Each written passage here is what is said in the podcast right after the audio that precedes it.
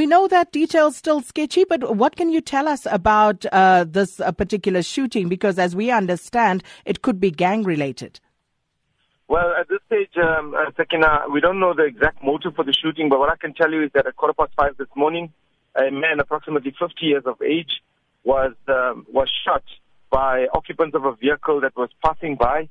Uh, of course, after he was shot, the, the suspects fled in that vehicle.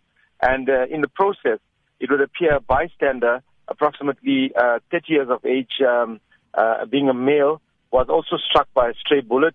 Both uh, the victims were treated at the scene and uh, removed to a hospital. I cannot tell you at this stage uh, what the you know what the the, the conditions uh, conditions are. And uh, do you have any details, any clues to follow up on with regard to the suspects? Well, uh, the forensic experts and detectives were busy on the scene from this morning since the incident happened, busy combing the scene, conducting investigations, and trying to establish, uh, you know, the motive, uh, among other things, as to exactly what happened uh, this morning and why it happened. And of course, uh, as this investigation progresses or unfolds, uh, we will give update as and when they come in. Brigadier, we also understand that uh, security has been tightened at all terminals. Uh, what exactly does that entail?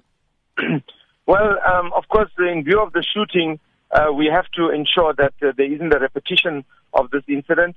So, um, you know, the, the security has been heightened there to, to, to ensure that we prevent uh, a similar incident from happening. But uh, as far as the, the normal running of the airport is concerned, only a certain part of the, the scene has been cordoned off uh, so as to prevent, uh, you know, the, the, the smooth running of the airport from being affected.